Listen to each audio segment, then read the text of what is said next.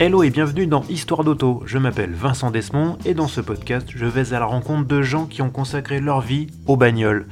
Ils ou elles sont journalistes, photographes, illustrateurs, blogueurs ou encore youtubeurs. Ils ont un point commun, de l'essence coule dans leurs veines. Épisode après épisode, ils nous raconteront leur parcours, leurs goûts, leurs aventures motorisées, en un mot, leurs histoires d'auto.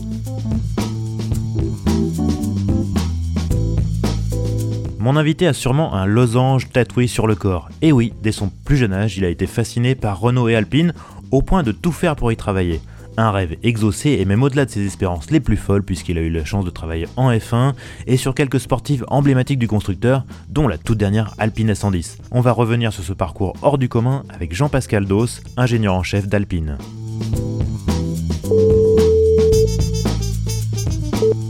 Bonjour Jean-Pascal. Bonjour Vincent. Merci beaucoup d'avoir accepté mon invitation. C'est la première fois que j'invite euh, quelqu'un en activité chez un constructeur automobile.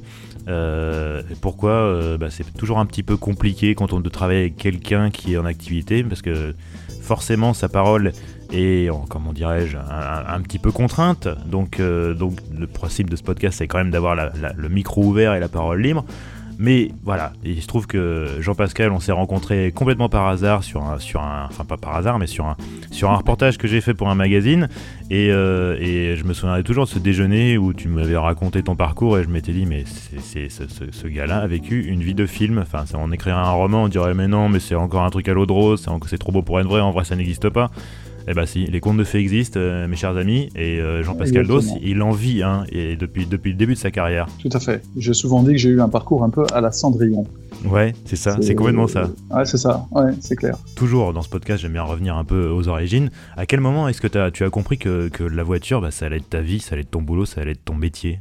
Alors en fait, euh, disons que étudiant, j'étais euh, très attiré par l'automobile, mais aussi par l'enseignement. J'étais dans ce, milieu-là, mes parents étaient enseignants, euh, on parlait de pédagogie et tout, ça me plaisait bien. Donc je ne savais pas si j'allais faire de l'automobile finalement mon métier ou plutôt mon hobby, ma voiture pour les week-ends et, les vacances. Donc il y avait quand même ce doute, mais quand même très très très tôt, j'ai considéré que l'auto serait le fil conducteur de, de, de ma vie. Quoi. J'ai bien dit de ma vie, c'est-à-dire professionnelle et personnelle. Quoi. Et, du coup, euh, le, ce déclic, il est arrivé quand et comment? Est-ce qu'il D'ailleurs, est-ce qu'il y a eu un déclic? Euh, je, ne sais pas dire. C'est-à-dire que du, plus loin que je me souvienne, étant enfant, euh, la voiture était indissociable de mes jeux. J'avais des Matchbox. Alors, ça, c'est une grande frustration. J'aurais aimé pour la noblesse que ce soit des Dicky Toys. Hmm. Mais vu mon âge, c'était plutôt des Matchbox, mais j'en avais beaucoup je jouais énormément avec, je jouais avec des billes et je faisais avancer mes voitures là où les billes allaient. Je, je, je, je, dormais avec celle que je préférais. Il y avait aussi un Scalextric. Donc, c'est très jeune, mais pour moi, il n'y a pas eu un déclic. J'étais dans une famille qui n'était pas du tout euh, branchée auto. Il n'y avait pas de, de, de, conversation, de passion ou quoi que ce soit de particulier sur ce domaine-là. Donc, c'est vraiment un peu tout seul. Même mon frère, qui était euh, un peu plus âgé que moi, n'était pas euh, du tout euh, euh, fanat de voiture, euh, il aimait bien, mais parmi d'autres choses. Donc euh, j'ai envie de dire, j'ai l'impression que c'est venu un peu tout seul. Je me suis créé un peu ce rêve à travers sans doute ces miniatures. Tu t'es tu t'es très vite pris de passion pour Renault et Alpine. Alors pourquoi ces, ces deux marques en particulier? Alors ça c'est en effet c'est un point marquant parce que j'ai un souvenir très clair. On vivait à l'époque au Maroc et j'ai quitté le Maroc un peu avant 10 ans et, et, j'avais déjà cette passion là-bas. Donc c'est arrivé assez jeune. J'aimais Renault. Donc Renault, c'était sans doute lié peut-être à la part de marché que Renault avait au Maroc, parce que c'était quand même la marque dominante, ultra dominante. Mais j'aimais Renault. Quand on faisait des balades avec des amis, si je pouvais, j'allais dans la Renault. Euh, mes parents n'avaient pas de Renault, bien sûr, à l'époque, grand, grand, grand péché. et donc j'essayais d'aller dans la Renault, euh, si, si, si, possible, la, la plus belle Renault qu'il y avait. Donc s'il y avait Mercedes TX, qui était vraiment mon rêve à l'époque avec ce mini aileron, les roues alu, le petit bouton rouge qui montait parce qu'il y avait déjà une condamnation centralisée. Ça me faisait rêver. Donc voilà, donc il y avait Renault. Et pour être très franc ou très honnête, euh, une 504 ne m'intéressait pas. Euh, les autres voitures, euh, j'avais pas d'attirance particulière. Ça c'est pour Renault. Et Alpine, ça m'est arrivé plus tard à l'adolescence. Mais quand j'y repense, je me souviens quand même très bien que lorsque le rallye international du Maroc passait à Marrakech, la ville où on vivait, mon père m'emmenait voir les voitures sur euh, la grande avenue où elles étaient euh, garées. Et la nuit, on allait dans les garages où elles avaient leur assistance, euh, ce qu'on appellerait le parc d'assistance maintenant. À l'époque, en fait, les, les, les, garages rouvraient. Donc, le garage Renault faisait l'entretien mmh. des Alpines et des Renault euh, R12 et R17 Gordini. Citroën faisait les DS et les SM. Les garages multimarques faisaient les, les Toyota ou les Porsche. Et donc, cette effervescence dans la nuit de, de, de ce rallye, je, je, suis sûr que ça a joué un rôle dans ma passion pour Alpine. Mais elle, elle est arrivée quand même beaucoup plus tard on va dire autour de 15 ans. Et alors, à, 21 ans, tu achètes, ta première voiture. Alors, en général, quand on s'achète une première voiture, c'est une vieille guimbarde euh, récupérée limite à la casse. Toi, tu t'es acheté une Alpine A110. C'est pas banal. Est-ce que tu peux nous raconter un peu cette histoire? Non. Alors, en effet, ça, c'est quelque chose d'assez surprenant, j'ai envie de dire, et même j'en suis fier aujourd'hui avec le recul. C'est-à-dire que à partir de ces 15 ans où j'ai aimé Alpine, et quand j'ai Alpine, c'était à travers la Berlinette, cette passion, elle était de plus en plus forte. Donc dès que je pouvais lire un article, j'ai en mémoire euh, un article d'échappement qui s'appelait Anti-mémoire Alpine 1300G, apprenez le plaisir, que je lisais et relisais pour me donner confiance qu'un hmm. jour j'en aurais une. Et donc euh, bah, j'ai mis euh, tout ce que j'ai pu de côté, les cours de maths que je faisais pas mal, les jobs d'été, et je n'avais qu'une idée en tête, un jour j'aurai une Alpine. Alors le plus tôt sera le mieux, mais je pensais pas que ça viendrait si vite. Et euh, ce qui, ce qui s'est passé, parce que je, je, je, connaissais rien aux, affaires, hein, c'est que la cote, je lisais beaucoup Échappement. Euh, Échappement était sûrement le magazine de référence pour les petites annonces à l'époque de Berniette. Et vers 86, il y a eu un, un, déclic. Les voitures qui étaient des voitures plutôt d'occasion, donc qui, baissaient en cote, sont devenues des voitures recherchées. donc ça s'est mis à s'inverser. Alors moi, mes économies, elles montaient un petit peu avec euh, ben, mes, cadeaux de Noël, avec euh, mes petits boulots d'été, mais pas, pas très vite. Et euh, quand j'ai vu qu'il y a eu un petit peu cette tendance qui, qui a fait que les, Alpines prenaient plutôt de la cote plutôt qu'en perdaient, je me suis dit là il faut que je passe à l'acte quoi. Et, j'ai eu ce courage incroyable de, de, me dire bah, il faut que j'en achète une. Donc je suis passé vraiment du vélo à l'Alpine, hein, c'est-à-dire qu'il n'y a pas eu de 4L ou de quoi que ce soit au milieu. Et, euh, et donc quand j'allais à Paris chez mon frère, je faisais souvent une visite au centre alpine de, la, de Boulogne-Billancourt, euh, Rutière, qui était pour moi ben, un endroit, j'allais à la Mecque, hein, mhm. j'achetais un porte-clés, mais je voyais les Alpines, euh, les, les, ponts qui étaient remplis, alors souvent plutôt de 310 à cette période-là. Et, euh, et donc j'ai, j'ai, vu une voiture dans un coin, euh, dans la partie VO, donc je, je tournais autour, j'espérais que quelqu'un me remarque, mais un jeune gamin en jean de 21 ans, les mecs se disent, il vient se rincer l'œil, et personne ne s'occupe de moi pendant une demi-heure. Donc au bout d'un quart d'heure, bah, tu te dis, tiens, si j'ouvre le moteur, euh, le capot moteur, est-ce qu'on va me dire quelque chose? Rien, donc je l'ouvre, je regarde, euh, j'ouvre la porte, je m'assois dedans, etc. Puis au bout d'un moment, quelqu'un vient en me disant, euh, vous voulez des renseignements? Je dis oui, euh, euh, quel est le prix de cette voiture? Donc il va voir son calepin, il me dit un prix. Je dis, bah, ça m'intéresse, je vais l'essayer. Et là, évidemment, le, vendeur était un peu embêté parce que il, avait raison d'ailleurs. Il m'a pris quand même pour un rigolo. Donc, il n'allait pas perdre du temps le jour même. Il me dit, bah oui, non, il faut que je vérifie si elle démarre bien, etc. Repasser samedi. Donc, je dis à quelle heure? Et on a pris rendez-vous pour samedi suivant à 10 heures. Là, j'arrive, évidemment, j'étais chaud, chaud, chaud. Et le, le, le, vendeur, honnêtement, il s'est dit, je vais lui faire un tour de manège parce que c'est ce qu'il veut, ce petit jeune. Donc, il a démarré la voiture qui avait du mal à démarrer parce qu'elle n'avait pas dû démarrer depuis longtemps. Euh, donc, euh, il fait monter en régime euh, pour que les, les ralentis stabilisent le carburateur qui pétait dans tous les sens. Boum, bim, badaboum. Peu importe. Quand elle est chaude, il me fait monter dedans. Et il m'a fait faire un tour dans Boulogne-Billancourt. Je me suis dit, qui peut le plus, peut le moins. Honnêtement, il m'a fait peur. Il a roulé genre, euh, je suis un pilote de rallye et je te montrerai ce que c'est, puisque c'est ce que tu veux, un tour en Alpine. J'ai eu peur. Ça a fait un quart d'heure, je me souviens par où on est passé. Il y avait un autopont à l'époque sur les quais, il y avait la place de la porte de Saint-Cloud, on l'a prise à l'extérieur pour doubler les bus et tout, en limite de légère glisse. Sans doute que lui, il faisait assez safe en sachant ce que l'auto valait, mais moi, j'étais euh, convaincu que c'était plus que je n'en voulais.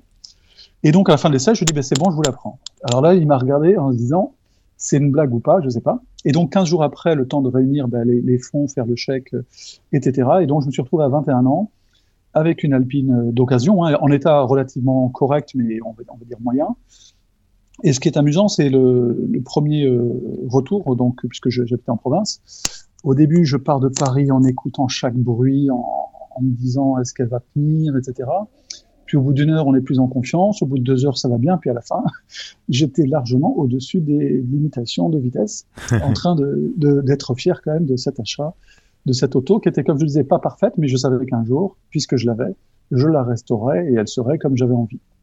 Elle avait quelques, quelques coquetteries que les gens faisaient à l'époque. Il y avait des roues, euh, des PLS trois parties, des sièges baquets, des, des Pirelli P6, qui est une hérésie sur cette auto.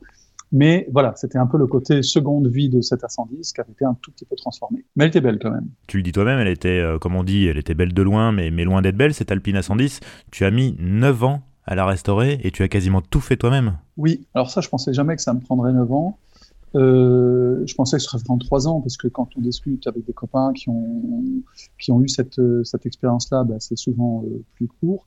Moi-même, entre le fait que j'ai voulu faire beaucoup de choses moi-même et euh, le fait que ça me permettait aussi d'étaler les, dépenses, puisque j'ai tout refait. Donc, il y a eu la première chose, c'est j'ai décoqué, ce qu'on appelle, donc on sort la coque du châssis, et puis bah, j'ai refait le train avant, le train arrière, le moteur, la boîte, l'électricité, tout a été refait, mais il n'y a pas de vis qui soit resté ensemble. Un travail de titan. Quoi. Donc voilà, donc ça m'a permis de, de, de, bien la découvrir. Euh, le délai, j'en suis pas du tout fier évidemment, mais bon, pendant, ce temps-là, on a eu trois enfants, on a déménagé une fois, donc il y a quelques quelques facteurs. Euh, ah non, mais quand je disais euh, tu as mis 9 ans, c'était pas un reproche, hein, c'était plutôt de l'admiration. Hein. on sait ce que c'est avec une famille en plus. Je, je suis épaté. Exactement mais moi, je, le, je vis comme un, un, reproche personnel parce que pendant ce temps-là, évidemment, je ne roulais pas. Donc, il a fallu qu'à un moment donné, je craque pour m'acheter une deuxième voiture en me disant, euh, mon Alpine, ça fait, ça fait deux ans, trois ans, quatre ans que je ne peux plus aller en concentration alpine. Donc, j'avais acheté à l'époque une Alpine V6 Turbo, là, une GTA, pour pouvoir quand même continuer à rouler et aller dans les, les réunions de club, alors que mon auto, je sentais qu'elle était partie pour plus que les trois ans euh, que j'avais jaugé euh, comme étant une durée correcte. Quoi. Donc ça a été euh, un, un, travail incroyable. Et puis c'est des rencontres aussi. C'est ça qui est bien. Tu cherches des informations. Il n'y avait pas Internet au début, donc tu vas voir des copains qui t'envoient sur un spécialiste. Et puis tu rencontres d'autres passionnés qui ont vécu les mêmes difficultés que toi. Et puis tu passes des mois sur une pièce que tu trouves un jour exactement comme. Ou même je vais, je vais penser le, le l'essuie-glace de l'Alpine. Il y a plein de modèles inintéressants et il y a le modèle d'origine. Donc euh, évidemment, on veut tous le, le, le vrai, le beau. Et j'en avais qu'un. Quand j'avais acheté la voiture, il m'avait mis des, des, balais en, plastique noir euh, et il m'avait dit j'en ai qu'un. Et puis j'en trouvais pas, j'en trouvais pas. Rétromobile, je suis allé voir un grand spécialiste à qui j'ai demandé est-ce que vous en avez pas un un peu abîmé euh, parce que deux c'était vraiment très très cher. Et il me dit non non mais celui que vous avez je vous le rachète à bon prix. J'ai dit non et puis un jour j'ai quelqu'un qui m'envoie par courrier en me disant Jean-Pascal merci pour tous les conseils que tu m'as prodigués tout. Voilà un cadeau qui va te faire plaisir. Et il m'a envoyé un essuie-glace euh, le, le, bon modèle qu'elle est bien. Génial.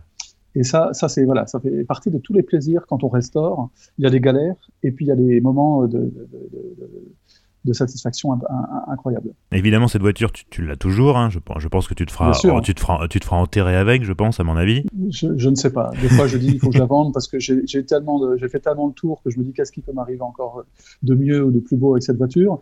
Mais euh, oui, non, c'est plutôt une boutade et en principe, elle, pas, pas, sortir de la famille. Bah oui, c'est ça. En plus, c'est, euh, c'est, de ce que j'ai compris, c'est un peu toute la famille qui, qui, a travaillé dessus aussi. Oui, tout à fait. Et puis, je l'ai acheté euh, un an avant mon mariage et c'est amusant parce que c'était jour pour jour euh, un 1er avril. Mais donc, il y a un peu plus de 30 ans, on s'est marié mmh. dans l'Alpine. Ce qui est évidemment une contrainte pour le choix de la robe. Ma femme ah oui. avoir une robe avec une grande traîne et tout. Il a fallu qu'elle achète quelque chose d'assez euh, moulant. Mais donc, on s'est marié aussi avec cette Alpine. Donc, c'est vrai que ça fait partie des souvenirs varié avec cette belle auto.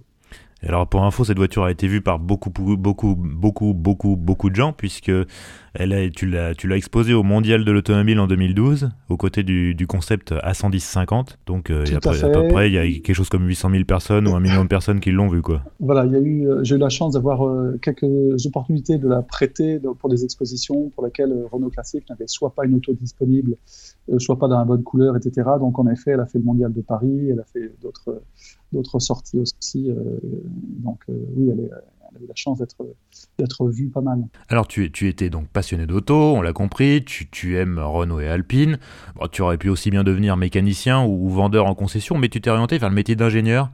Pourquoi Et puis, euh, quelle formation tu as suivi Alors, en fait, euh, comme je dis, étant étudiant, donc j'étais attiré un peu par l'enseignement et par l'automobile. Comment marier les deux Donc, euh, j'ai fait des études scientifiques, en fait.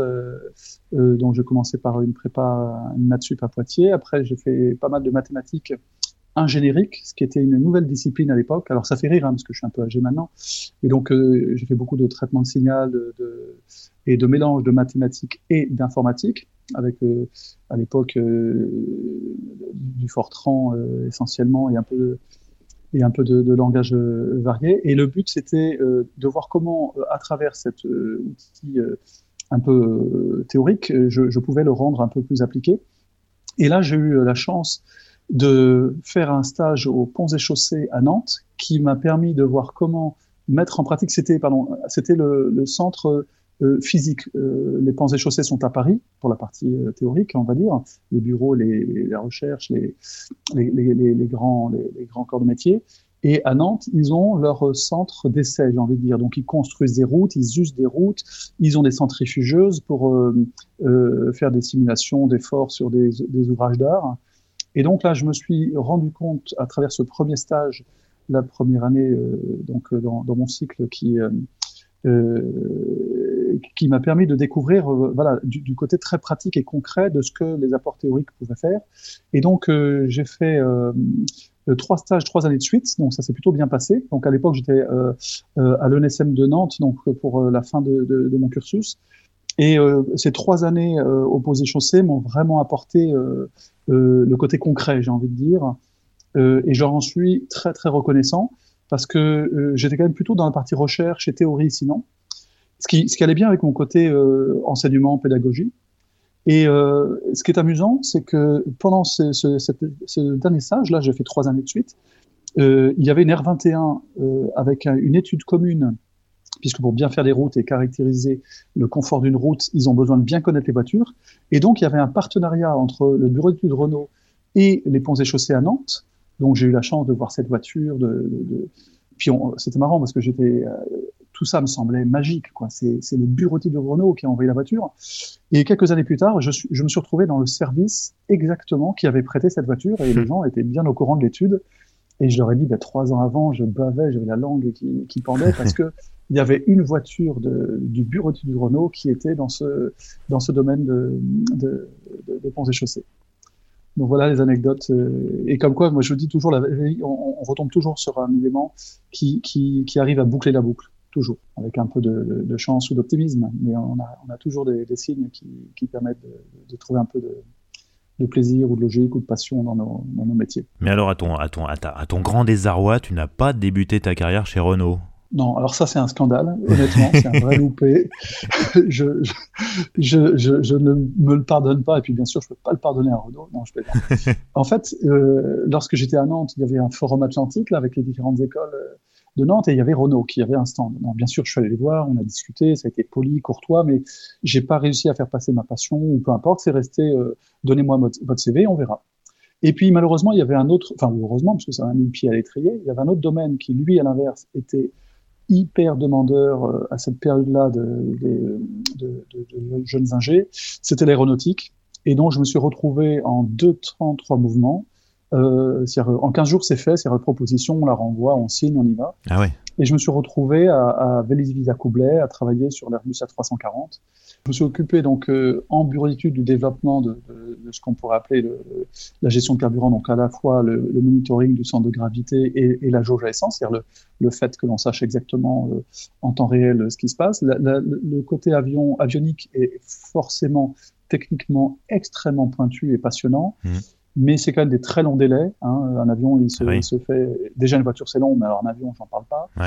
Et puis, c'était pas mon domaine. C'était amusant parce que j'avais plein d'amis étudiants qui auraient rêvé de finir dans l'avionique. Ah, oui, et moi, j'y étais. J'avais l'impression de prendre la place de quelqu'un d'autre. Donc, honnêtement, je c'est pas que ça m'a pas plu. Hein. Je, T'étais pas à l'aise. Je, je, rapproche rien, mais mais c'était pas mon secteur, tout simplement.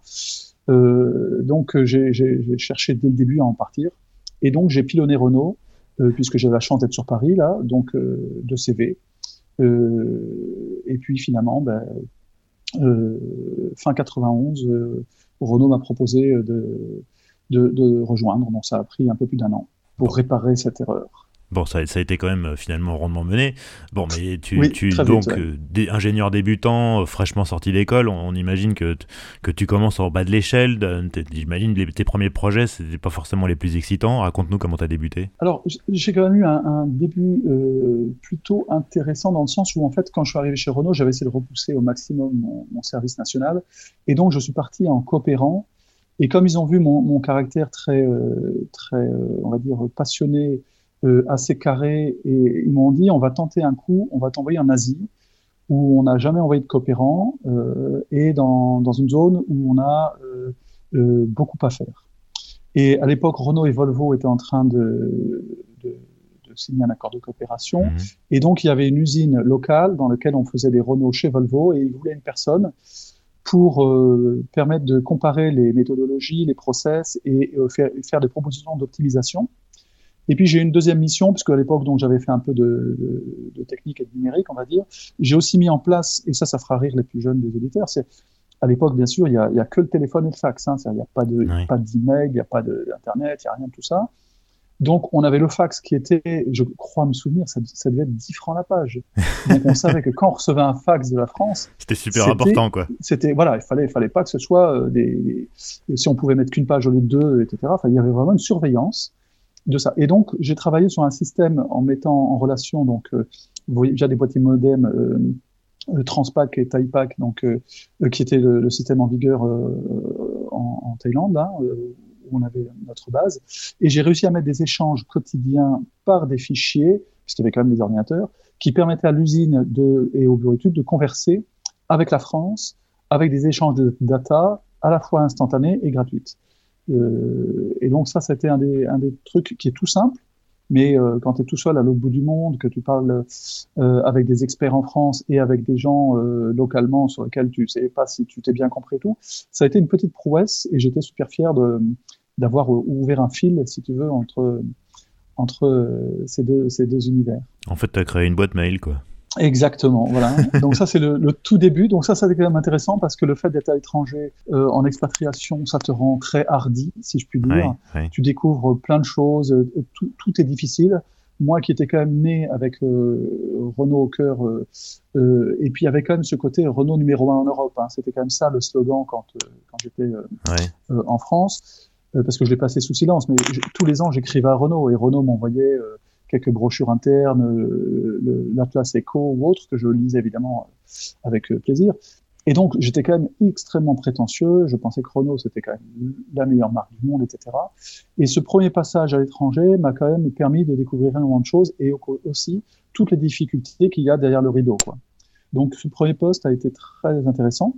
Et après, plus classiquement, lorsque je suis revenu en France, j'ai repris donc, le, droit chemin du bureau d'études pur et simple, et je suis arrivé à la liaison au sol. Donc le côté châssis, système châssis. Et là, bah, je me suis vraiment, vraiment éclaté. C'est-à-dire que tout me plaisait, tout. On faisait du projet, on était proche de la voiture. Il y avait des côtés prestations, des côtés durabilité, des côtés techniques, euh, négociations avec les fournisseurs et les achats. Et là, on, se rend compte à quel point c'est magique de participer euh, à la conception d'une voiture on voit que c'est complexe, qu'il y a beaucoup de diversité, qu'il y a un enjeu industriel, parce qu'on n'en fait pas une ou deux, on en fait mille par jour, enfin, suivant les projets. Mm. Et donc là, là j'ai passé des années de, de, de, régal à construire un peu ben, mon, mon, mon, background, mon réseau, euh, euh, et à voir ben, les, les, voitures sortir, euh, avec toujours, évidemment, euh, j'essayais de, dès que je pouvais me rapprocher de ce qui était sportif, parce que j'avais ça au fond de moi. Donc quand il y a eu la Clio Williams, bah, dès qu'il y avait une réunion, il fallait vérifier un truc la Clio Williams. J'y étais avant qu'on m'ait demandé d'y aller. euh, Lorsqu'il y a eu les Safran biturbo, euh, pareil, il y a eu un problème acoustique à un moment donné sur les Safran biturbo, donc je me suis euh, porté volontaire pour aller aider l'acousticien à faire ses diagnostics, etc. Donc euh, voilà, ça me permettait euh, de ne pas avoir du tout de, de, de manque. Hein. J'étais tellement heureux d'être chez Renault, mais je savais pas qu'il y avait encore mieux à venir. Bah oui, parce que donc euh, mmh. tu, tu, tu as même touché au on peut dire au Graal. Hein. Tu, as, évolué dans le monde de la Formule 1 au tout début des années 2000. Oui, tout à fait. Donc dans la partie, on va dire après cette partie classique dans, le métier de, l'ingénierie, je me suis rapproché de la partie sportive.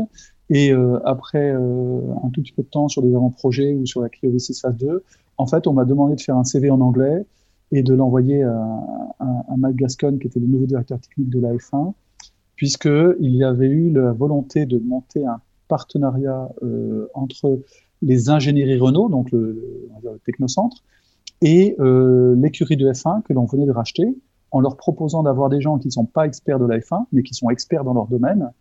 Et donc, on a eu un programme assez original de, valorisation euh, des compétences, qui était bénéfique à la fois pour le candidat, parce que le candidat ingénieur en France qui se voit la mission d'aller pendant 3 mois, 6 mois ou euh, 12 ou 18 mois en Angleterre pour mener une mission F1, il est ravi.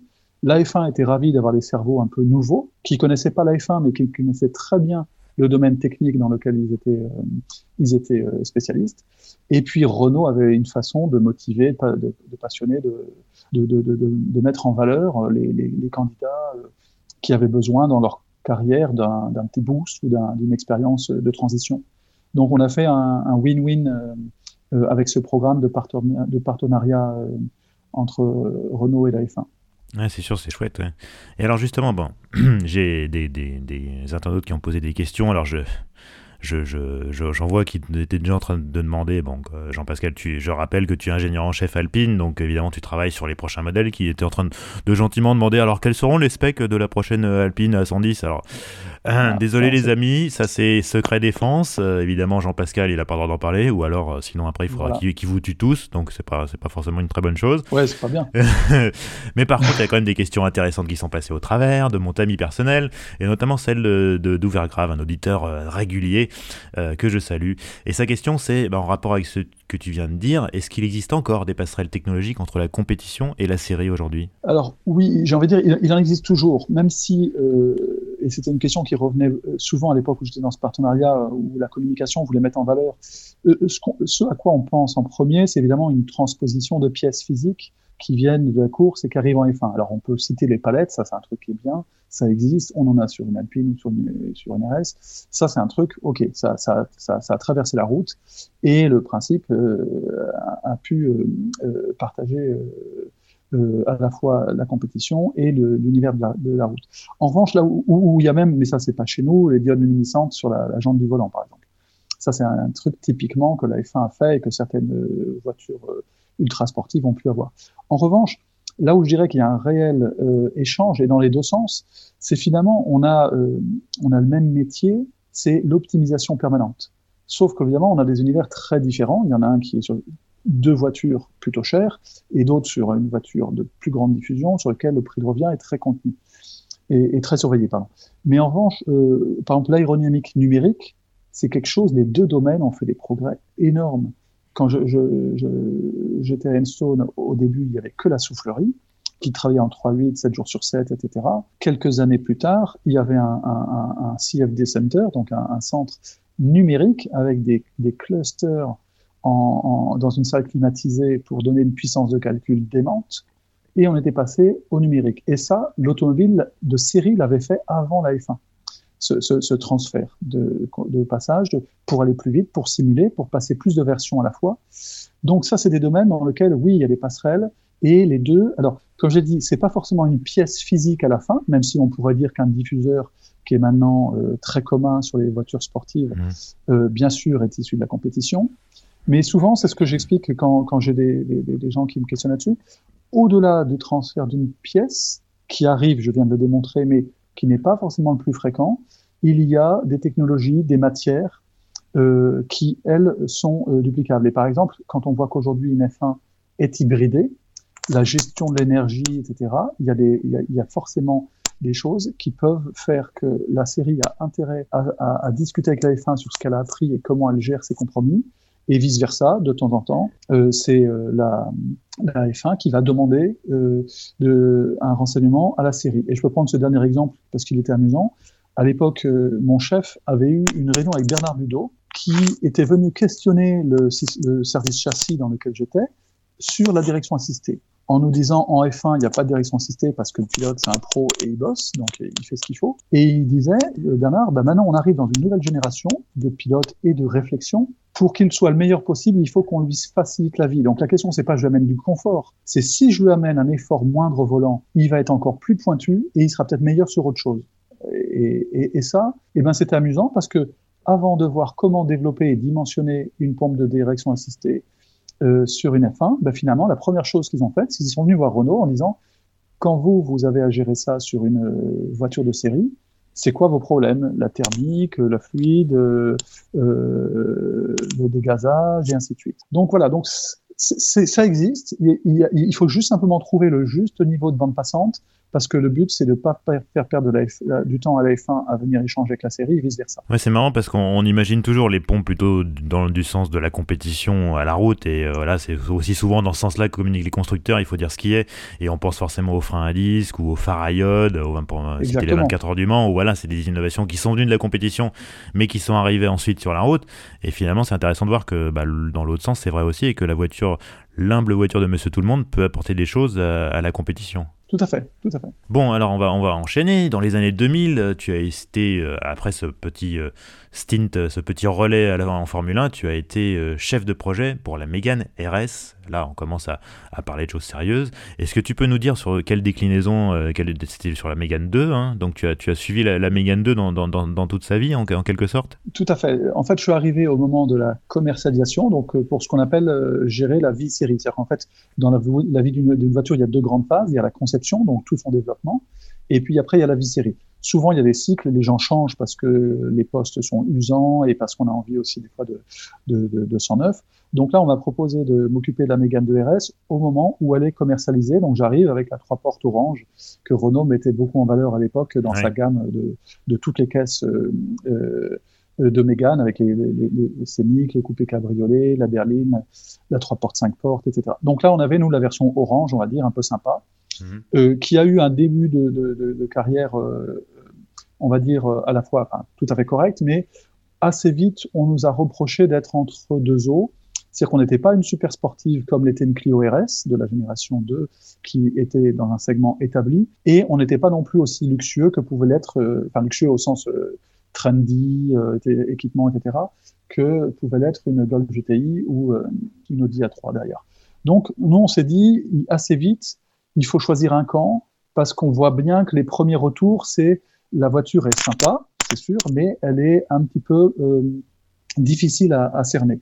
On l'avait placée un petit peu cher et euh, très équipée. Donc euh, justement à cause de cette, on va dire, concurrence un peu allemande. Donc la première des choses qu'on a faites, c'est on a sorti un châssis sport sur une série limitée qui s'appelait la Trophy avec un super gris maca, des ceintures bleues, voiture assez discrète mais qui nous a permis déjà d'avoir des améliorations châssis de façon à plus marquer notre terrain de jeu sur la partie sportive.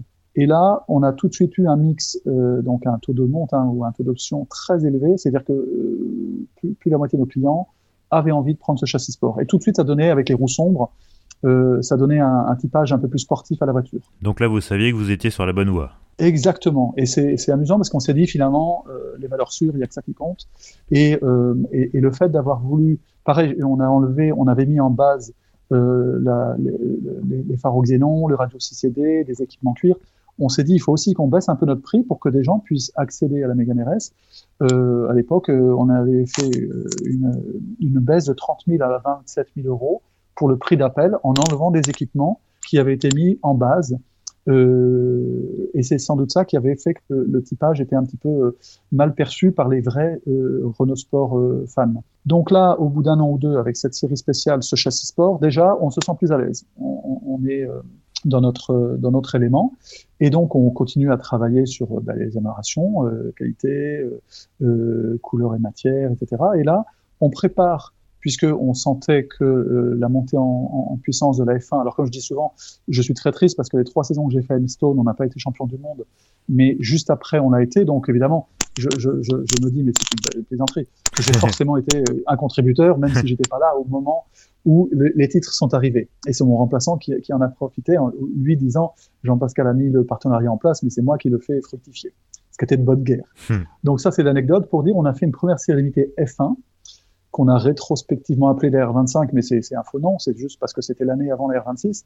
Mais donc, on a fait une première série limitée F1 Team avec ces deux petites bandes jaune et bleu, mhm. euh, avec ce bleu alpe un peu voyant, des roues noires, voiture assez sympa, euh, un peu voyante, comme je dis. Là, les, les, strippings de bouclier avant et arrière euh, étaient là. Et puis, euh, surtout, ce qui était génial, c'est qu'on a eu le droit, après longue négociation, de mettre les deux autocollants en série vide de custode, champion du monde constructeur, champion du monde pilote, avec le FIA, le FIA trademark, etc. Parce que, comme tu le sais, dès qu'il faut, dès que tu écris les deux mots, les deux lettres F et 1 associées, forcément, tu es dans l'univers de la F1, donc c'est très surveillé et il faut bien sûr pas faire de, pas faire d'impair. Hmm. Donc ça, ça a été une, une petite euh, victoire entre Renault Sport euh, Technologie et Renault Sport euh, F1 d'arriver à gérer au mieux cette cette possibilité de mettre les titres d'Alonso, le, le, pardon, le premier titre d'Alonso et le premier titre Team sur les deux autocollants sur les custodes.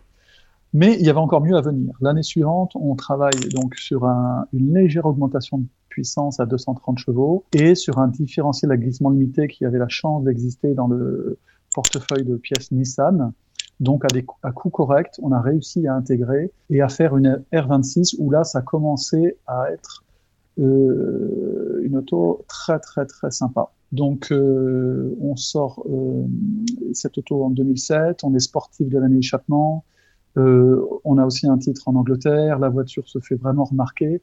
Et là, on reprend vraiment, alors je dirais pas un leadership parce qu'il y avait Ford qui avait une très bonne auto en face, mais, mmh. mais on est vraiment vu comme une vraie sportive. Il n'y a plus d'ambiguïté de positionnement. Et euh, là, ça s'est très très bien passé. Et puis euh, la, la, cerise sur le gâteau, finalement, c'est euh, pour la fin de vie de la Mégane RS, alors qu'on l'aurait jamais imaginé avant, hein, comme je l'ai dit, ça mmh. s'est fait crescendo. Cette vie, on se dit, mais en principe, on aurait une série, euh, ce que j'appelle euh, euh, bye bye, c'est-à-dire la série de fin de vie. On, fait quelque chose de bon goût et puis on, on, fait une série limitée et puis voilà. On s'est dit là, il y a mieux à faire. On vient d'être sportif de l'année. On a eu une presse très très impressionnante, même à l'étranger sur cette auto.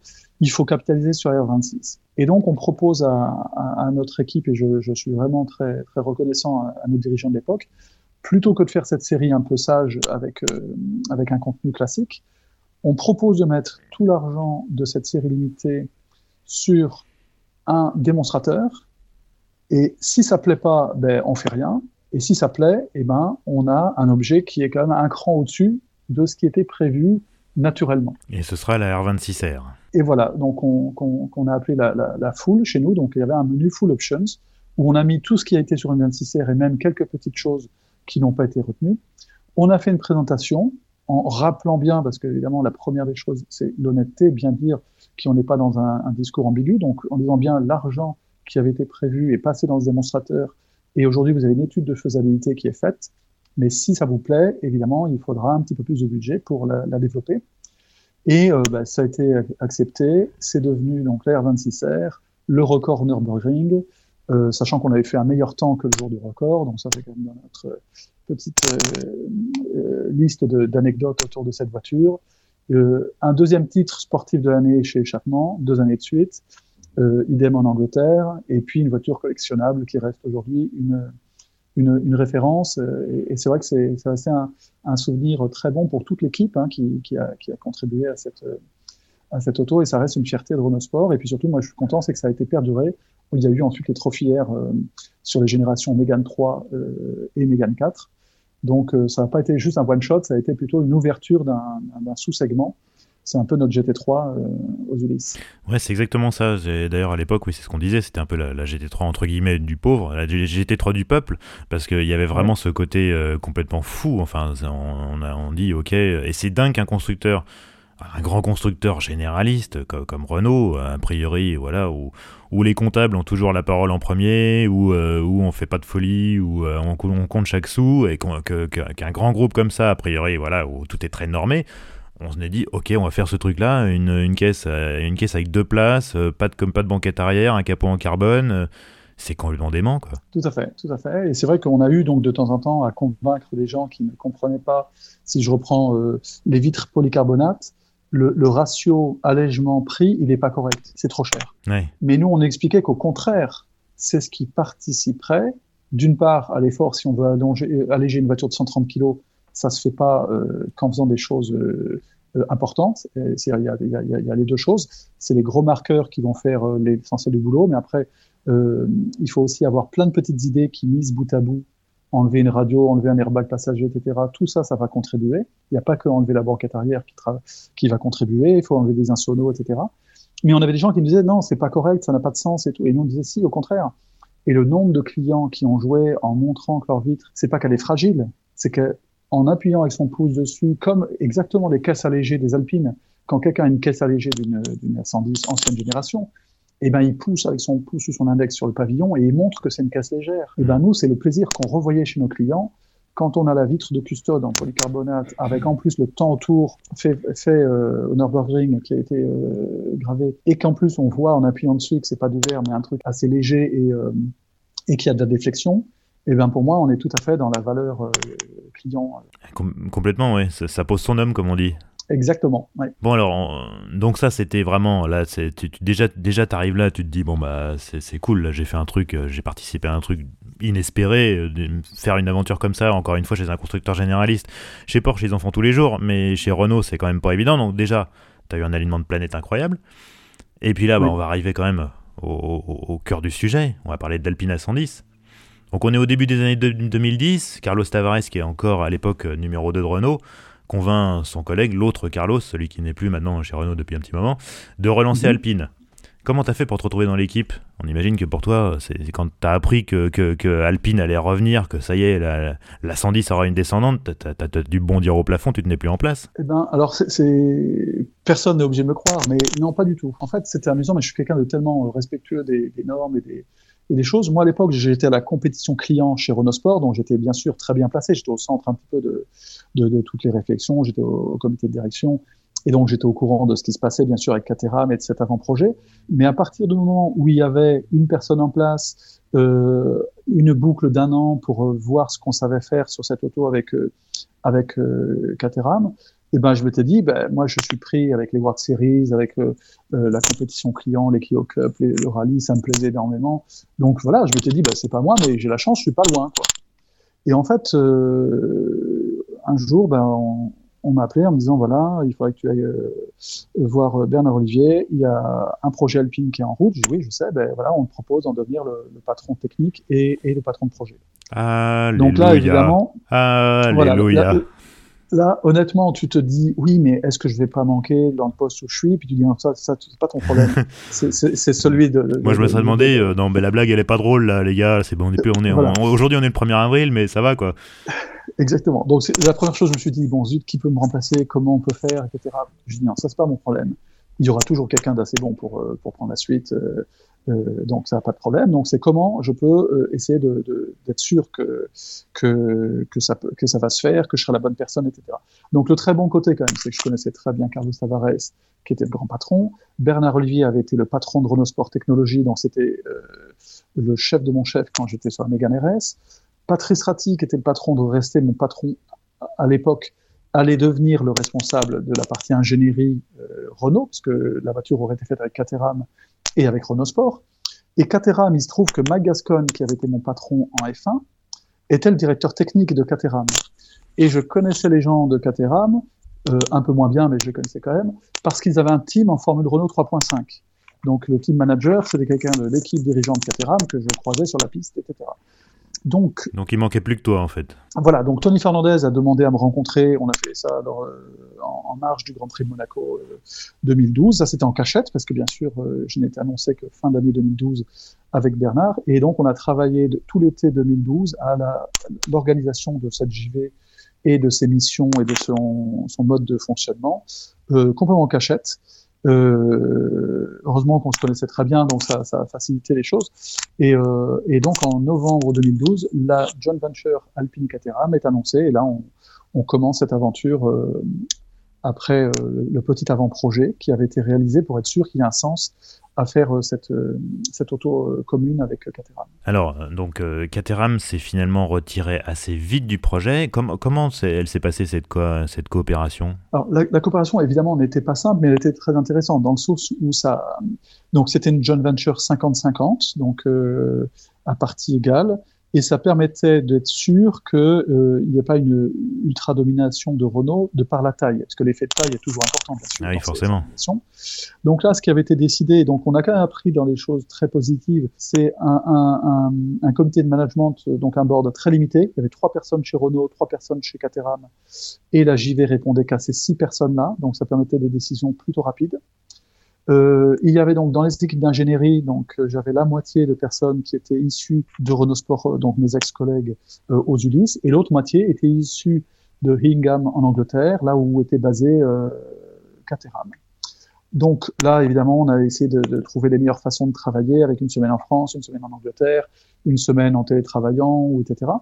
Euh, mais euh, donc cette partie-là, c'est plutôt globalement bien passé, même si évidemment, je ne vais pas le cacher, il y a toujours des, des difficultés liées au fait qu'on est avec euh, un partenaire, mais euh, ça a été vraiment très, très intéressant euh, pendant la période où ça a fonctionné. Et sous-entendu, il y a une période où, à partir de, du moment où ça, à partir de laquelle où ça n'a plus fonctionné. Dis-nous tout. Exactement, exactement. Non, mais moi, je, je, je vais être honnête, étant dans la JV 50-50, je reste respectueux des, des, des, points de vue des deux entreprises.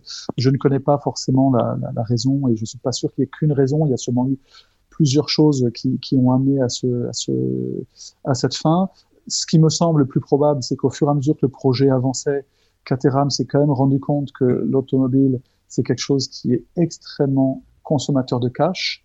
Et entre faire une Lotus euh, 7, euh, donc la Caterham actuelle, euh, à 500 exemplaires par an et encore euh, sur des postes fixes, un petit peu comme dans un atelier compétition, avec peu d'outillage finalement, puisque c'est une voiture simple, euh, c'est des qualités qu'ils ont et qu'ils euh, font très bien. Euh, faire une vraie voiture de série avec les nouvelles normes actuelles, avec etc., c'est quand même quelque chose qui est un peu plus complexe et plus lourd. Et je pense que le, fait de se rendre compte que les cibles ambitieuses que l'on a, euh, c'était pas des cibles hautes, c'était plutôt des cibles basses. Peut-être que ça a joué aussi dans leur capacité à, suivre le projet en entier. Voilà, j'ai pas jugé plus que ça, mais pour moi, l'ordre 1, c'est quand même cette difficulté. Ce que je retiens, c'est que ça s'est séparé de façon très intelligente. Il y a, a, eu aucun, euh, euh, aucune bataille juridique, ça s'est fait proprement. Les deux ont admis que malheureusement, bah, c'était mieux de s'arrêter que de que d'aller trop loin dans, dans, dans, ce mariage. Et, euh, donc Renault euh, et Caterham ont, ont, géré ça, je trouve, de, de façon très très très professionnelle. Mais c'est vrai que c'était triste c'était triste de se retrouver seul parce que l'intérêt pour chacun était de partager des coûts. Oui, forcément. Bon, donc en 2014, Caterham se retire du projet. Toi, tu, tu retournes chez Renault Sport à la compétition.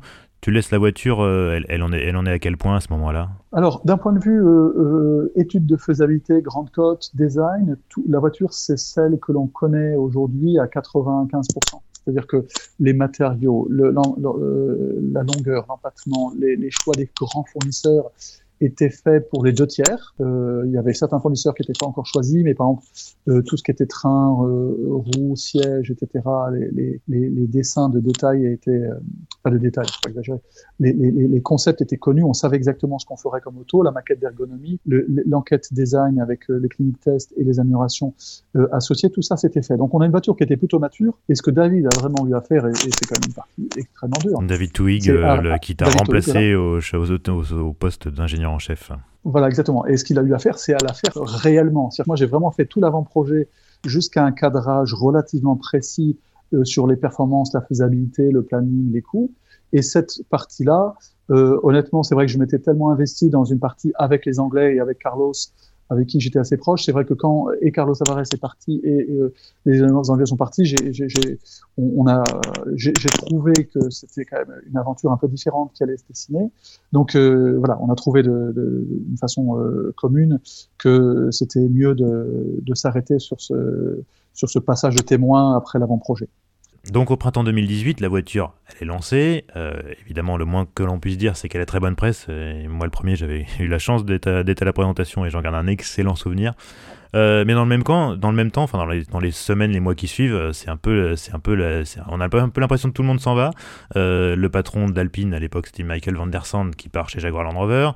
David Twig, dont on a parlé, l'ingénieur en chef, qui s'en va aussi pour aller chez, chez Byton, euh, le constructeur chinois, et c'est toi qui le ouais. remplaces.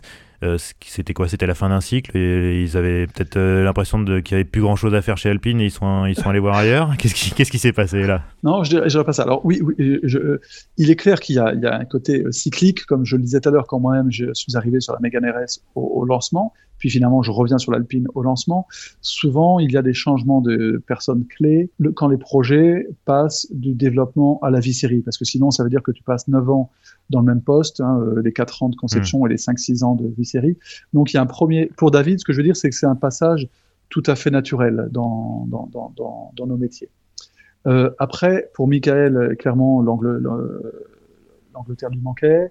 Je pense que pour lui, oui, c'est pareil. Il s'est dit, j'ai lancé la marque, j'ai lancé le produit avec euh, le succès que l'on sait.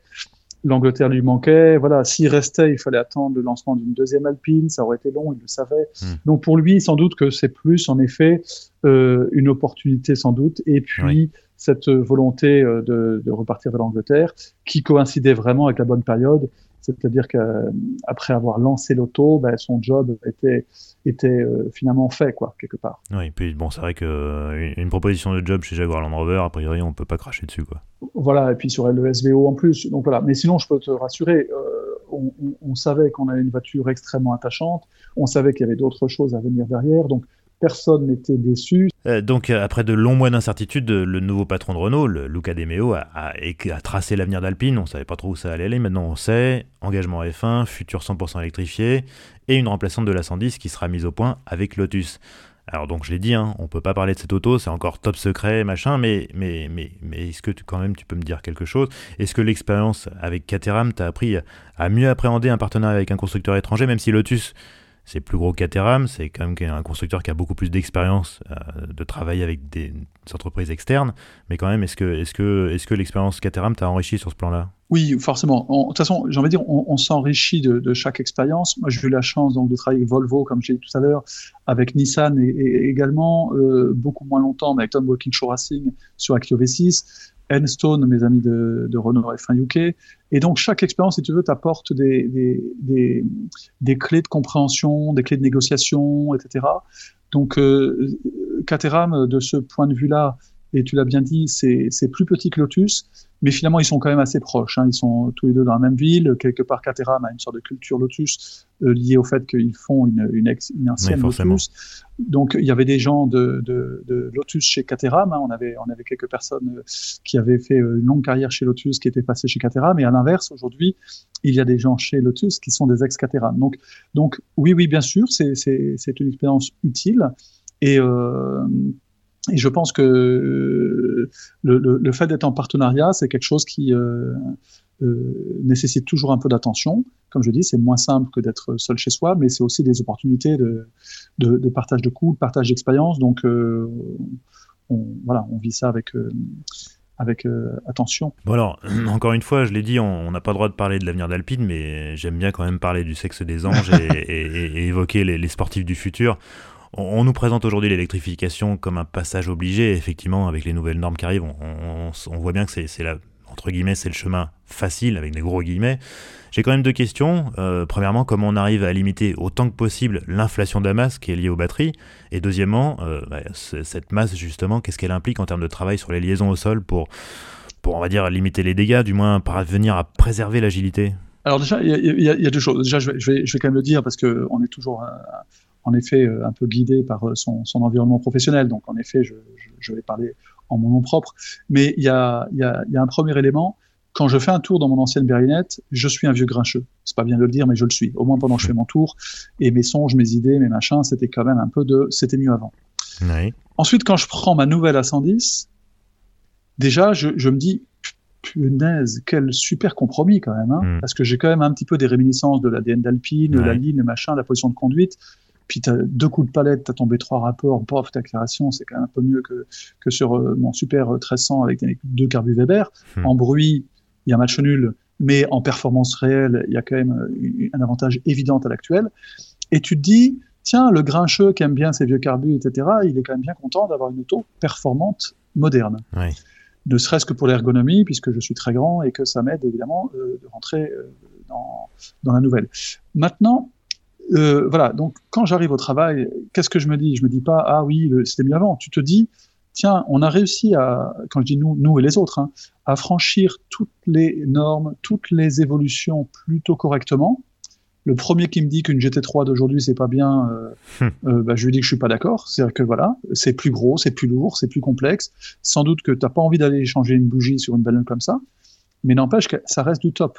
Donc ce que je veux dire voilà, c'est que il y a à la fois du c'était mieux avant, et puis il y a à la fois le côté euh, l'ingénierie, les moyens que l'on a nous permettent quand même souvent de retomber sur nos pieds et de faire une proposition client qui est correcte. Quand je dis correcte, c'est-à-dire qu'elle est souvent très bien sur certains aspects et il y a des, il y a des mais. Voilà, ça c'est ma première introduction. La, la deuxième, c'est euh, oui, l'électrique va être plus lourd puisque euh, malheureusement, ben, la batterie c'est plus lourd que, l'essence. L'équivalence énergétique est, en défaveur de la, batterie. Ça c'est ça c'est première chose. Maintenant, la deuxième, c'est qu'il y aura forcément deux axes. La première, c'est de travailler sur euh, la densité énergétique des batteries pour qu'à ISO euh, euh, masse, ben, je puisse mettre encore plus de kilowattheures et euh, avoir une meilleure autonomie et réduire la taille de la batterie. La deuxième, c'est de se dire, une fois que j'ai fait cette euh, optimisation-là sur la batterie, il y a le reste du monde. Le reste du monde, c'est tout le reste de la voiture. Et là, eh ben, il reste des axes dans lesquels on peut travailler de façon classique comme on le fait aujourd'hui sur une A110 à 1100 kg, euh, ou de façon euh, peut-être différente avec des, nouvelles idées qui n'étaient pas rentables dans un équilibre de masse précédent et qui vont le devenir parce que ça va être d'autant plus important d'alléger que euh, ben, quand on enlève un kilo de batterie, c'est à la fois euh, euh un kilo euh, qu'on préfère euh, ne pas avoir, et puis surtout, c'est que ce kilo-là, il coûte cher, parce que c'est, des composants un peu onéreux. Donc finalement, il y a, quand même pour moi encore des, voies de progrès. Alors attention, je, je, je dirais jamais ce que, enfin, il faut pas dire que je viens de dire qu'on va réussir à faire des voitures électriques plus légères ou à même masse. Non, non, il y aura un écart. Mais ce que je veux dire, c'est que cet écart se travaille de différentes façons. Et euh, je, je, pense que c'est vraiment notre responsabilité de trouver les meilleurs compromis, les, les itérations euh, à mener dans différents domaines, pour que, étant une sportive euh, compacte, on va dire, hein, c'est le segment dans lequel on est, on peut pas dire ce sera plus lourd, mais j'ai mis 1000 chevaux. Donc ça, c'est pas la porte de sortie, c'est sûr. Hmm. Et donc, il faudra continuer à travailler sur l'optimisation et le centrage de l'auto qu'on veut faire. Et euh, c'est ce sur quoi on s'appuiera. Un vrai défi d'ingénieur, ça. Oui, exactement. Bon, et alors, il y a aussi une autre, une autre voie, c'est celle des carburants synthétiques. Porsche euh, communique beaucoup là-dessus. Euh, d'après eux, ça permettrait de réduire de 85% les émissions de CO2. Alors pour ceux qui ne connaissent pas, les carburants synthétiques, en fait, ce sont des carburants qu'on peut utiliser dans un moteur thermique actuel, mais qui sont fabriqués de façon renouvelable en captant du carbone, donc pas, pas à partir de pétrole. Euh, donc ce serait une solution qui permettrait d'utiliser les moteurs thermiques actuels à l'avenir. Est-ce que c'est -ce une, une, option technologique en laquelle tu crois, Jean-Pascal? Alors, je je, je, je, suis pas assez expert. Ce que je peux dire, c'est que Porsche est toujours euh, un, un, un, référent. C'est-à-dire que ce qu'ils font est toujours euh, emprunt de bon sens. Et même si on n'est pas dans le même segment qu'eux ou quoi que ce soit, etc., c'est quand même toujours une référence. Donc ça, évidemment, on, on, regarde ça donc avec intérêt. Après, il faut quand même aussi admettre que les voitures sur lesquelles ils risquent de rester en thermique sont des voitures euh, assez onéreuses. Euh, et donc euh, les, compromis, les coûts, euh, le coût d'obtention de, ce de ce carburant synthétique, ben, je ne sais pas quels sont leurs roadmaps et si c'est quelque chose qui peut être gardé dans des segments différents de l'heure. Et puis par ailleurs, il y a quand même au-delà du seul CO2 des normes 7 qui arrivent, qui sont sévères et pas uniquement sur le CO2. Donc, donc voilà, je, je, je pense que c'est intéressant, qu'il faudra le suivre, mais que ça ne s'appliquera peut-être pas à, à d'autres voitures que euh, celles de, de, de, du segment 911 en gros. D'accord. Alors est-ce que ça, en gros, euh, pour toi, la sportive thermique, euh, elle n'a d'avenir que dans le haut de gamme? Je, je, le crains, je le crains. Je pense que, et je dis pas que c'est bien, hein, je dis c'est, il faut être factuel. À un moment donné, on, on, est politicien ou pas. Moi, je le suis pas. Donc, hmm. voilà, je dis que dans l'environnement dans lequel on est, oui, je, je, je, je trouve ça un peu dommage, mais je pense qu'on ne pourra pas arriver à faire dans un secteur de voitures abordables sans malus et sans euh, technologie trop complexe. Hein, euh, quand on a commencé à mettre des FAP, euh, et ben à chaque fois on renchérit le, le prix de la voiture. Hein, euh, le client il, il, est obligé de payer tous ces éléments que l'on met. Et je pense qu'il n'y aura pas de voiture abordable, thermique, sportive, facile dans quelques années.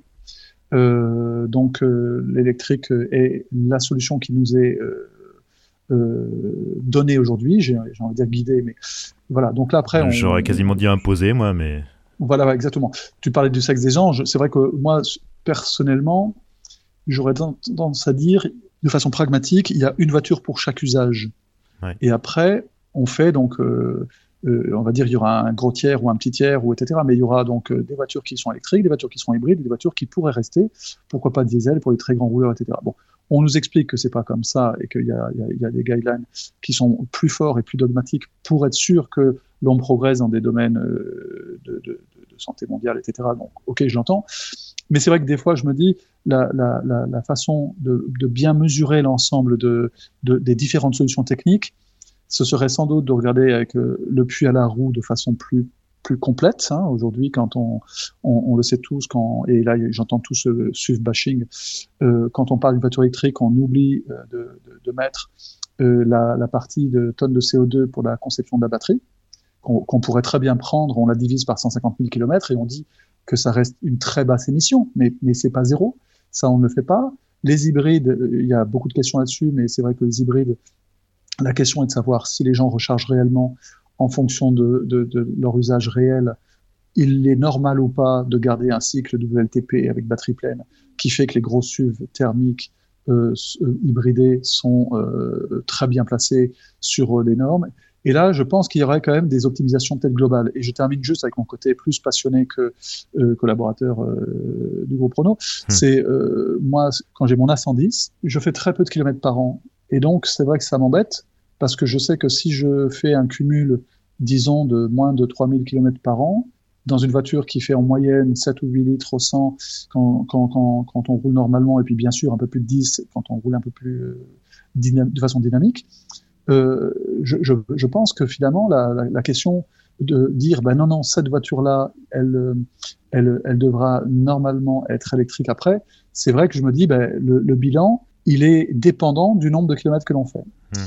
Et, et c'est là où, où, où je, je, je, reproche un tout petit peu aux, euh, aux décideurs, hein, pas chez nous, j'entends, hein, euh, côté euh Bruxelles, c'est voilà, c'est de peut-être pas être arrivé encore au bout. Alors ils font énormément de progrès, hein, les cycles WTP sont plus proches du cycle client qu'avant, etc.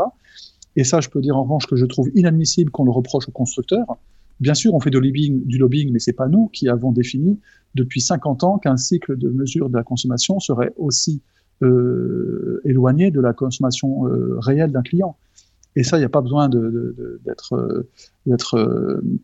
euh, trop inspiré pour comprendre que le cycle pouvait permettre de minimiser cet écart. Donc là, voilà, il y a sûrement des choses sur lesquelles je pense que après le gros effort qui nous est demandé et sur lequel il y a sûrement un peu de, de, de, de directif, il y aura peut-être un meilleur compromis sur les réelles façons de calculer et de comparer les différentes solutions techniques mais je pense quand même que le, mouvement vers l'électrique, il, sera euh, trop guidé. Et comme l'avait dit euh, Monsieur Tavares en tant que patron de la CEA, euh, ça a sans doute manqué de concertation au moment de bien déterminer c'est quoi le bon équilibre hmm. entre euh, les voitures euh, ICE, donc euh, au sens ICE, les voitures hybridées et les voitures électriques. Voilà, ça c'est un vaste débat qui dépasse la partie sportive. Hein. C'est vraiment un débat de, de, de, de, société, de savoir quelle est la meilleure voiture pour chacun. Ce que je veux dire, c'est que demain, il y a sûrement des gens qui euh, auront un véhicule électrique pour lequel ce sera pas le meilleur compromis par rapport à leur mmh. usage. Mmh. Et ça, c'est simplement ça. Je veux dire que c'est peut-être dommage.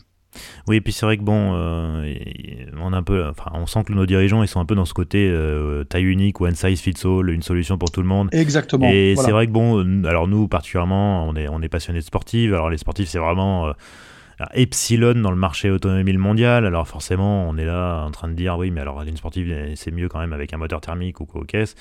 Ça fait peu de kilomètres et c'est vrai, euh, mais eux ils s'en fichent en fait. Eux ils considèrent que tout le mm. monde roule dans, dans, un monospace, dans un SUV, dans une berline et les sportives, de toute manière, c'est le mal, ça n'existera plus. Donc on a l'impression qu'on est un peu, voilà, on est un peu les, les, les pestiférés ou, ou, les derniers des Mohicans, quoi. Bref, enfin bon. On va, on va pas, on va, on va, pas éterner, on va pas, on va pas faire durer ce débat là parce que je pense qu'on pourrait faire une heure de, de débat là-dessus sans problème. Mais on va revenir un petit peu à toi, euh, euh, à, ta carrière. Est-ce qu'il y a des, est-ce qu'il y a des personnes qui t'ont servi de modèle, qui t'ont inspiré euh, ça peut être des ingénieurs, peut-être des pilotes, peut-être des dirigeants. Alors, inspiré, non. Autant il y a plein de gens qui m'ont complètement euh, ébahis par leur, euh, leur charisme. tu parlais de Bernard Dudo tout à l'heure, tu vois, je pensais à des gens comme ça, ou à, Gordon Murray, par exemple, des, ingénieurs emblématiques comme ça. Voilà, c'est sûr que euh, donc Bernard, j'ai eu la chance de, travailler un peu avec lui. c'est un profond respect pour tout ce qu'il a fait chez Rodon F1, etc. Gordon, lorsqu'il vient à Genève nous voir en disant Ah, j'ai commandé une voiture, je suis heureux c'est évident que c'est. Oui, il faut, faut rappeler que Gordon Murray roule en Alpine à 110. Alors ça, ça je pense que oui, effectivement, quand tu es le gars qui a, qui a, conçu la voiture, tu dois être aux anges. Quoi. Exactement. Et en plus, il, qui, a, qui, a, dit qu'il s'en était servi dans le benchmark de sa T50.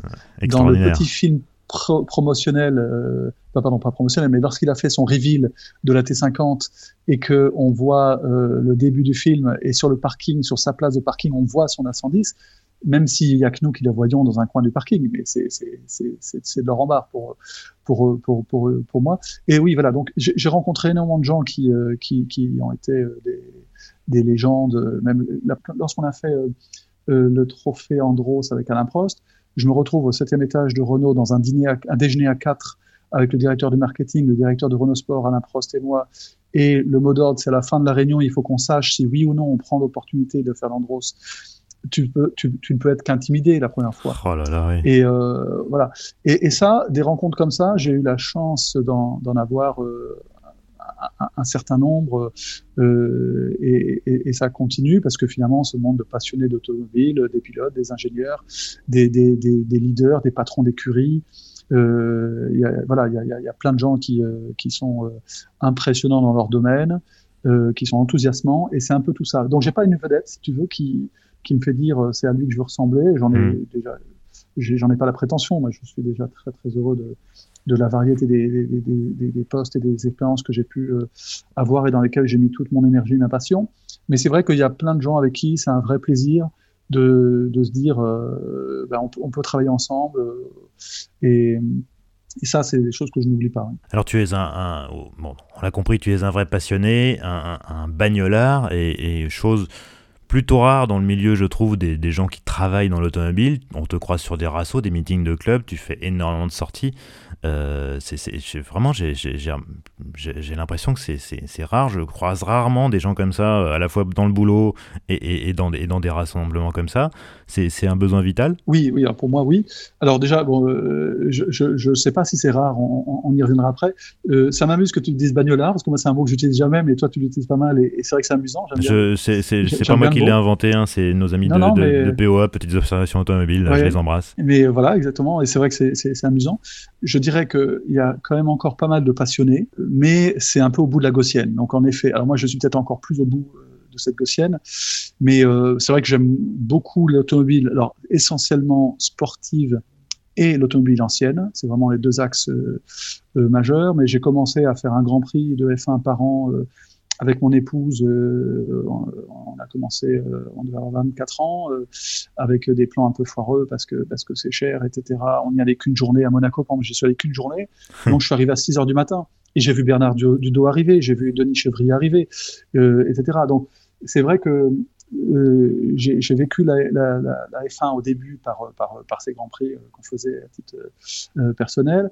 Ensuite, la partie historique, le fait d'avoir mon Alpine, ça m'a ouvert quelques portes.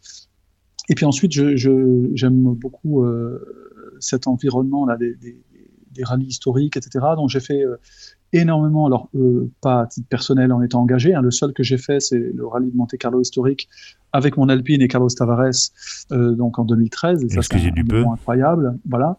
Mais sinon en revanche j'ai fait 20 des 25 derniers départs euh, du Tour Auto, euh, mhm. que ce soit au Grand Palais, au Trocadéro à l'époque, etc. Ça j'y vais, je me lève à 5 heures du matin, je suis à 6 heures, les mecs démarrent les bagnoles, ils les déhoussent, etc. Ça c'est fantastique. Des fois, je prends un jour de vacances pour les suivre. Hein, euh, euh, donc ça, pour aller voir des Bugatti au Mille Miglia. J'ai fait trois fois les Mille Miglia seul dans mon espace, 4000 bornes en trois jours, avec l'appareil photo. Euh, alors j'ai un gros défaut, je bois pas de café, mais tu prends tout, tout ce que tu peux pour essayer de pas t'endormir. Hmm. Et tout ça, je suis seul dans ma bagnole et j'ai pas à l'expliquer. Ma femme trouve que c'est déraisonnable d'un point de vue fatigue. J'en parle pas au travail parce que personne trouverait normal de faire euh, trois jours à aller suivre des mecs qui roulent sur des routes italiennes. tu vois, c'est ce que je te dis, tu, tu, as, tu as un cas assez unique. Hein. Ouais, ouais, ça c'est vrai. J'ai raté aucun Le Mans classique depuis la création. Il y en a que j'ai fait en spectateur, d'autres j'y suis allé avec mon speeder, avec mon alpine. J'ai eu la chance d'avoir un baptême une fois avec une méga RS devant toute la parade alpine donc juste derrière nous, j'étais avec Michel Leclerc, et juste derrière nous, il y avait donc la 442 avec euh, avec euh, toutes les Alpines des clubs derrière. Bon voilà, ça c'est hmm. c'est des trucs. Je, voilà, je suis là-dedans. Euh, les dimanches, quand j'ai rien à faire, je vais place Vauban, je vais à Versailles, je vais partout où on peut. Faire des rassemblements. Quand Magnus Walker est à Paris, c'est grâce à mon fils qui est un peu plus sur réseaux sociaux que moi. Ben, je suis allé voir Magnus Walker faire hmm. un happening à Paris, etc. Et j'adore ces les rooftops, les trucs un peu sympa. Goodwood, j'y suis allé plein de fois. J'ai eu la chance de faire Villa d'Este euh, deux ou trois fois, dont l'année où on avait présenté le concept car alpine avec Anthony Villain et Bernard Vivier. Donc voilà, oui, donc ça c'est vraiment mon truc. Un jour, pareil, je fais, euh, je fais deux, deux, enfin pas 2000 bornes, mais 1500 bornes, parce que Alain Prost faisait le Gstaad classique en alpine. Il m'avait appelé plusieurs fois en me disant est-ce que je dois accepter, est-ce que c'est bien, etc. Et puis euh, finalement, il le faisait avec son fils Nico que je connaissais bien aussi. Et puis quand j'ai vu la date arriver, je me suis dit non mais je peux pas louper ça, etc. Donc pareil, je suis parti euh, en pleine nuit, j'ai roulé 6 ou 7 heures, euh, j'ai passé euh, 4 heures avec lui, et il y avait Jean-Paul Driot qui avait, qui avait sa Porsche, on a passé la, la, la journée, la demi-journée ensemble, puis à 13 heures j'ai pris la route de Paris, j'ai refait 6 ou 7 heures de conf call, et euh, je suis arrivé à Boulogne, le soir il y avait un, un départ à la retraite d'un ancien patron de Renault. Waouh, grosse journée. Oui, grosse journée, mais c'est inoubliable. Et à, part, et à part les Alpines, quelles sont les autos, euh, actuelles ou passées, qui, qui, te font rêver? Alors finalement, c'est hyper classique. Hein. Je, suis, je, suis, je suis désolé, c'est un peu bateau, mais, mais en fait, j'assume complètement. J'ai un triptyque, c'est Alpine, Porsche et Ferrari. Alors Alpine parce que c'est Alpine, ça c'est clair.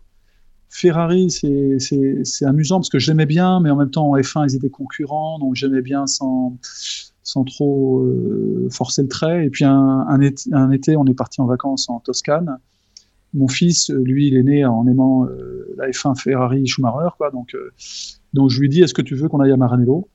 Il m'a dit oui. Et donc on allait tous les deux passer, passer la journée à Maranello avec un ami qu'on a retrouvé. Et, et le soir, je voulais une Ferrari. Donc euh, c'est incroyable. Hein. Alors c'est pas le Ferrari d'aujourd'hui où tu peux avoir les voitures à 99 euros, tu te fais filmer. Enfin, j'aime pas là tout ce bordel qu'ils ont mis, mais à l'époque, il y a des Italiens qui m'ont montré un trou dans le grillage pour que j'aille voir les, les, les, F1 tournés à, à, à Furano. J'ai fait les 3-4 magasins de mémorabilia où tu caches ta carte bleue parce que sinon tu es embêté le soir. Tellement il y a des beaux ouvrages, des pièces uniques, etc. Euh, les mecs qui sortent euh, l'après-midi, leur Ferrari qui passe à Maranello, où tu crois des voitures, quelques voitures de l'usine en proba, avec la plaque proto là, et le soir j'en voulais une. Donc, euh, et j'ai eu la chance d'avoir une 328. Donc ça c'est Ferrari, voilà, ça c'est et c'est le côté et c'est ça que j'aime bien, c'est le côté chaud. C'est Ferrari, ça te prend, même si tout n'est pas parfait, etc. Ils ont un charme que personne d'autre a. Hmm. Et quand Montezemolo faisait une conférence, j'ai eu la chance de faire les salons pendant longtemps. Euh, quand Montezemolo parlait, c'était le plus beau show de tout le salon. C'est-à-dire que Pich, Zitsche et tout, ils avaient plus de monde parce que, etc. Mais c'était pas pareil. Ça vibrait pas de la même façon. Non, Ferrari, c'est ça. C'est le côté, euh, la passion haute. Et puis Porsche, c'est la passion froide. C'est-à-dire que, au début, j'aimais pas Porsche. Je trouvais que c'était une marque qui réussit tout tellement que je trouvais que c'était arrogant, il m'énervait. Et donc, euh, je disais que les Porsche étaient des coccinelles améliorées. T'imagines de mauvaise foi que j'étais prêt à dégager pour ne pas admettre voilà, pour pas admettre que ces mecs-là étaient très forts. Et puis finalement, au fur et à mesure des autos que j'ai pu essayer via des amis, quand je faisais qu'on fait des belles rencontres dans ce monde-là, j'ai un, un, ami alpiniste qui m'a invité un jour sur circuit à essayer ces deux, ces deux Porsche, ces deux GT3 RS, dont une 4 litres, 500 chevaux. Voilà. Et il m'a dit, JP, t'aimes les bagnoles, ben, ben, tu te sers. Oh Donc voilà comment j'ai pu avoir la chance de, aussi de partager euh, cette passion pour Porsche à travers le produit. Donc Porsche, c'est ça que j'adore les mecs, ils bossent bien. C'est simplement ça. Ils font. Ils regardent pas ailleurs. Ils font. Alors oui, ils ont les moyens. Oui, ils font 17 points de mop. Oui, c'est vrai. Mais on pourrait faire plein de choses mal avec ces, ces facilités. Et c'est ça que j'adore. Donc Porsche est devenu, c'était plus lent, c'est plus froid, mais j'ai une profonde admiration. Il y a une qualité de mise au point euh, chaque fois chez Porsche qui est extraordinaire.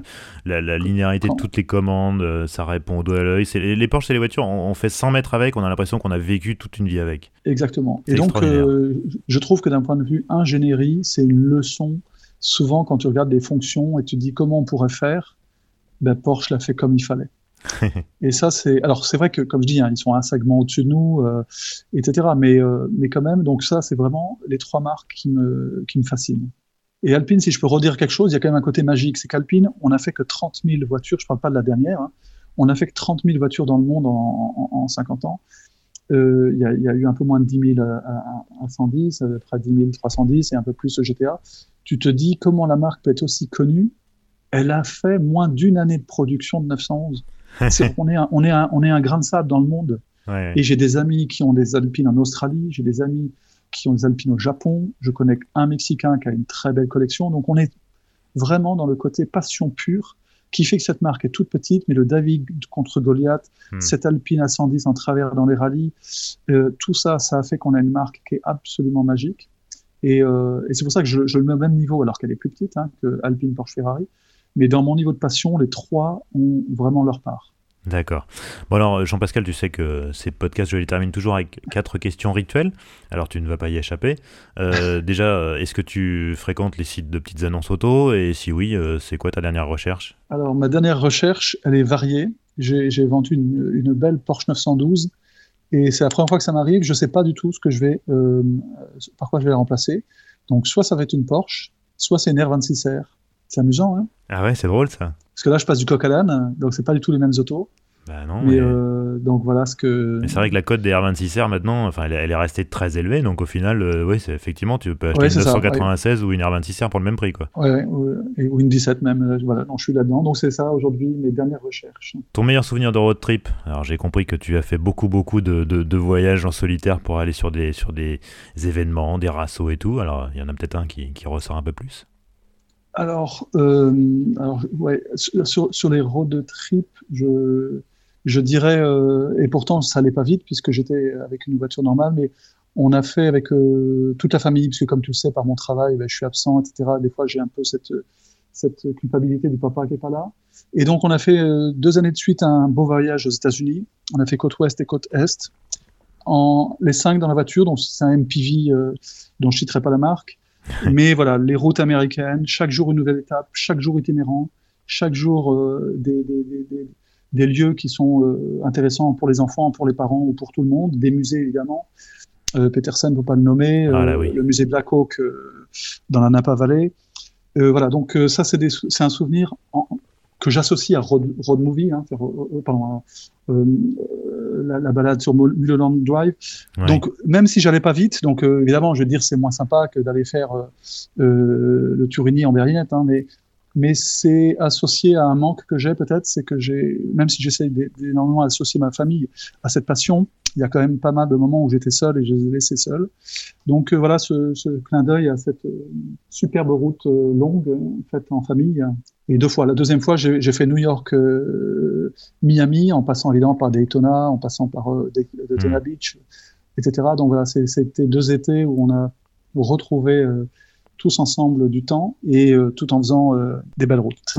Non mais tout de même, le- le- un road trip euh, peut être magnifique et peu importe la voiture. hein. J'avais ici à ce micro euh, Olivier Duhatois de Dacia Attitude qui me racontait un road trip qu'il avait fait en Dacia euh, en, en Roumanie et dont il gardait un souvenir extraordinaire. Donc c'est pas du tout peu importe la voiture. hein. L'important c'est l'expérience qu'on vit. hein. Oui, mais par exemple, pour en citer un autre et sans aucune prétention, parce que c'est pas moi, c'est juste un bon ami, mais j'ai fait la vallée de Chevreuse en F40. Mais Aïe, aïe, c'est ça. je- Pour moi, c'est pas facile de dire que mon road trip, il est pas avec une belle bagnole. Mais c'est presque fois- gâché la vallée, la, la vallée de Chevreuse pour une F40. Oui, mais euh, si tu veux, j'allais pas lui expliquer qu'en plus, je voulais aller ailleurs, si tu, si tu vois ce que je veux Allez, dire. on peut se faire un petit col des Alpes.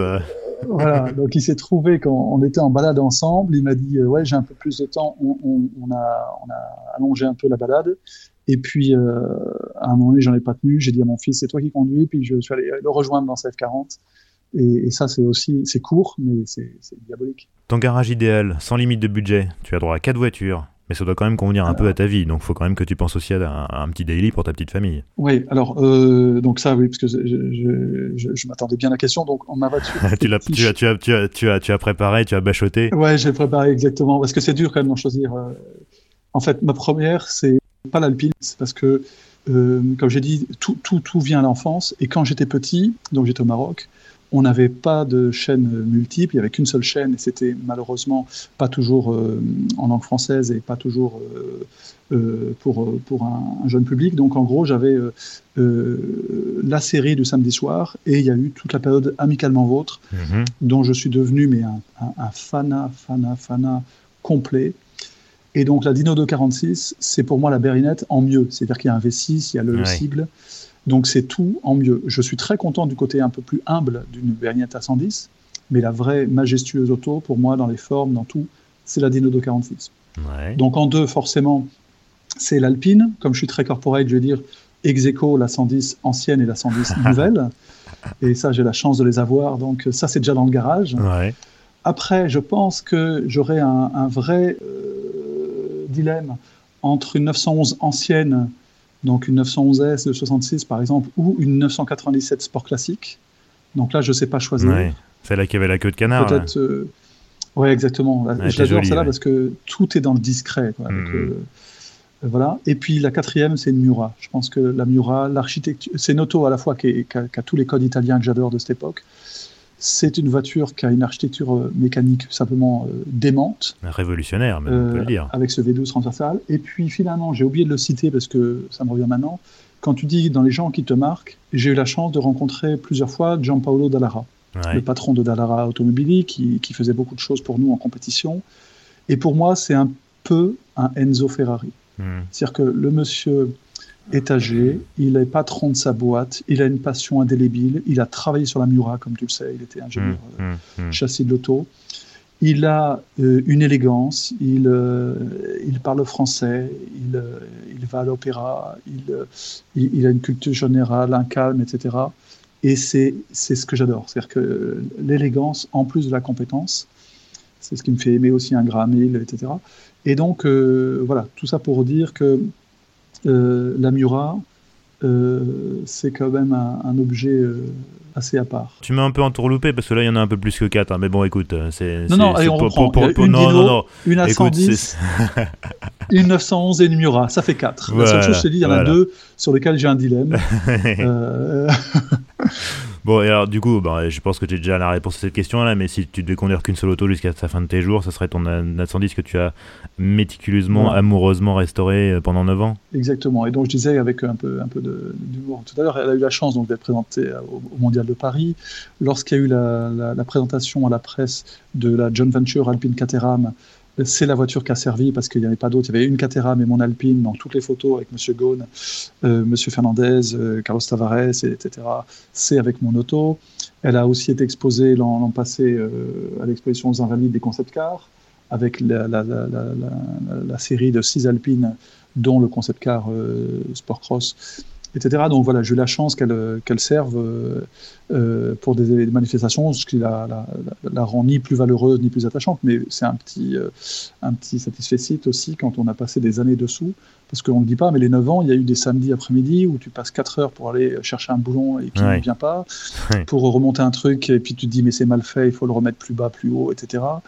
Euh, parce que comme je dis, moi je suis pas mécanicien, c'est-à-dire que cette voiture, je l'ai faite de A à Z, mais il y a des gens qui font ça les yeux fermés et ils savent faire. Moi, tout était la première fois. Remonter un moteur de A à Z, j'avais jamais fait. Ça, la rend particulièrement attachante. Eh ben écoute, je, je, pense que je pense que cet épisode-là, il, va, il va beaucoup plaire à nos auditeurs parce que je vous avais annoncé un parcours hors norme, euh, effectivement un, conte de fées, une histoire de Cendrillon. Voilà, c'est la vie de Jean-Pascal Dos, ingénieur en chef d'Alpine. Bravo et merci euh, Jean-Pascal d'avoir partagé ça avec nous. Merci à toi, Vincent, et longue vie à la passion automobile. Et oui, et donc euh, voilà, ne soyez pas surpris si un jour, euh, dans un rasso quelconque, vous voyez un grand gaillard euh, sortir d'une 911, d'une d'une A110, euh, neuve ou, ou- ou- ou d'époque hein, d'ailleurs, bah, ça sera peu- probablement Jean-Pascal, voilà. Et vous pourrez, vous pourrez aller lui dire bonjour et, il, sera, il, sera, il sera très content de discuter, d'échanger sa passion avec vous. Voilà. Très bien, merci. à Merci. Jean-Pascal, à bientôt, salut.